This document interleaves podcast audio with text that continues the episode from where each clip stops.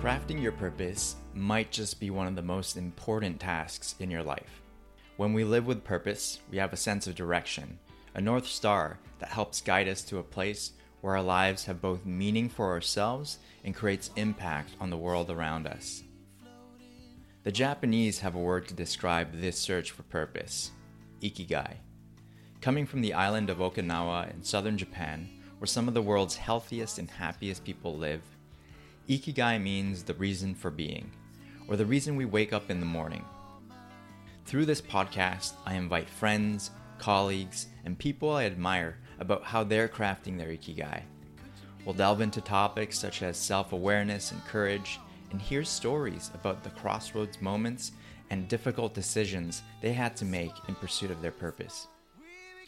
Season 1 will feature eight conversations with some of the most interesting people in my life. I'm really excited to share this podcast with you. I know you're going to love it. I'm your host, Peter Nakamura, and this is the Ikigai Project.